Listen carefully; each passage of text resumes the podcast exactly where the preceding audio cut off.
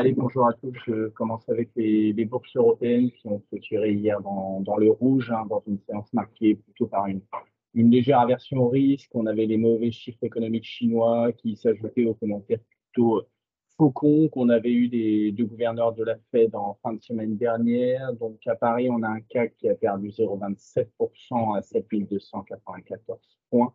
On a un DAX allemand qui a perdu 0,55 et un FTSE britannique 0,25 et on a un, stock 600 qui a perdu 0,59.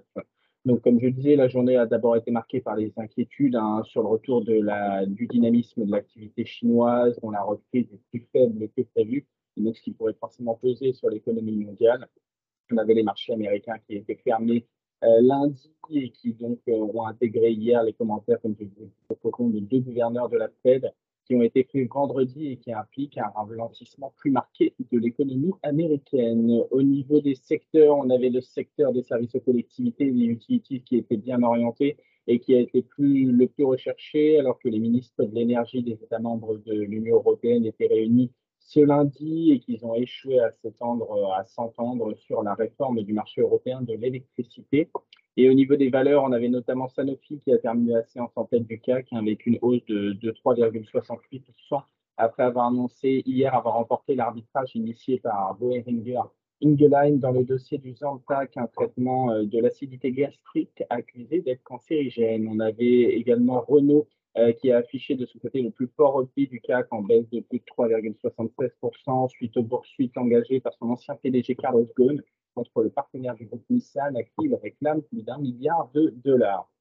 Et enfin, avec le groupe allemand de chimie Covestro, hein, qui a affiché la meilleure performance du stock 600 en hausse de plus de 12,9%, euh, après qu'une la holding au niveau de Abu Dhabi a fait une offre de rachat euh, valorisant euh, la cible Covestro à plus de 10 milliards d'euros selon le chiffre proche du dossier. Au niveau des États-Unis, la bourse de New York, quant à elle, a fini également en baisse euh, les investisseurs ont plutôt pris légèrement leurs bénéfices avant l'audition de, de Jérôme Powell aujourd'hui et demain. Donc, on a un Dow qui a cédé 0,72%, un Standard Poor's 500 qui a perdu 0,47% et un Nasdaq qui a reculé de 0,16%.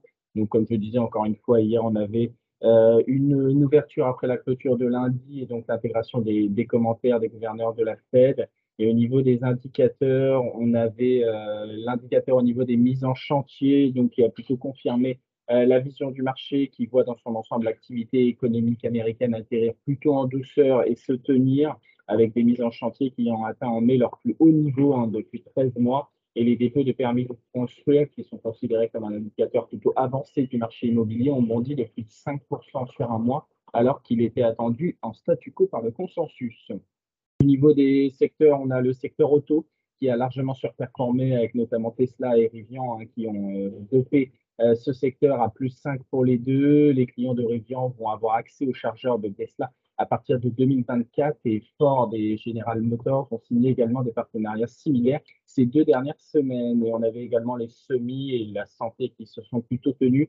Et du côté de la sous-performance, on avait les pétrolières, les matériaux de base euh, donc, on a eu notamment Nike hein, qui a été sanctionné d'une baisse de plus de 3,5% après un, euh, abaissement d'objectif de cours d'UBS qui s'attend à ce que l'équipementier publie la semaine prochaine des prévisions décevantes et également des inquiétudes quant à ses niveaux de stock.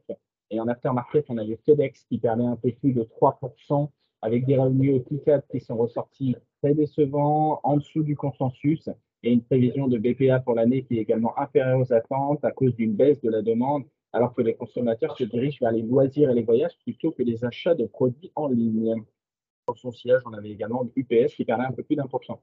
Euh, du côté de l'Asie, ce matin, on a le Japon qui continue à, toujours bien se tenir avec une progression de plus 0,4 et à noter que Hong Kong perdait quasiment 2% et on était dans un peu moins fort, mais également en baisse du côté de la Chine et l'Inde qui euh, se tient timidement.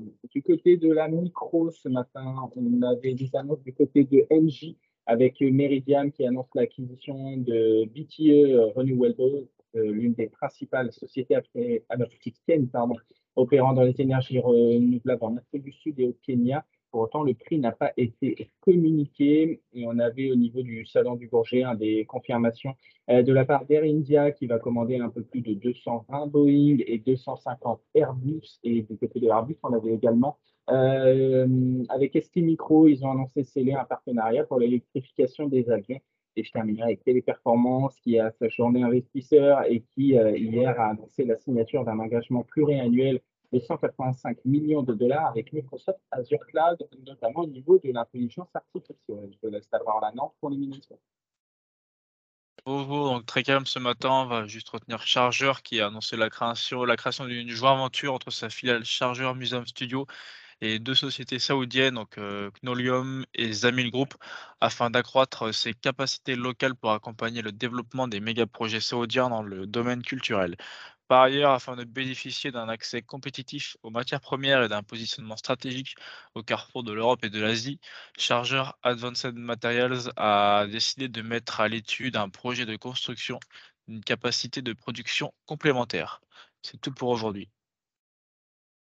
Merci Victor. J'enchaîne avec euh, les recommandations broker. Aujourd'hui, on a Accor avec Odo BHF qui reste à surperformance avec un objectif de cours relevé de 40 à 42 euros. Sur Adyen, on a Jeffries qui reste à l'achat avec un objectif de cours relevé de 1657 à 1983 euros. Et au niveau des statistiques attendues aujourd'hui, on aura notamment le patron de la Fed, hein, Jérôme Powell, qui sera auditionné par la Commission des services financiers de la Chambre des représentants dans le cadre de sa mise à jour semestrielle à 16 heures. Je laisse la parole à Lionel pour la STK. Oui, bonjour. À court terme, ce qu'on va surveiller sur le CAC, c'est la moyenne mobile 10 jours haussière qui a été support au plus bas de la séance hier vers 7280 et précédemment support jeudi dernier. Euh, en préouverture, on se situe exactement sur ce niveau, donc c'est ça qu'on va surveiller pour savoir si on est capable de continuer la tendance haussière court terme en vigueur euh, depuis ces deux dernières semaines. Euh, je laisse tout de suite la parole au débrief du comité, euh, riche en nouvelles valeurs.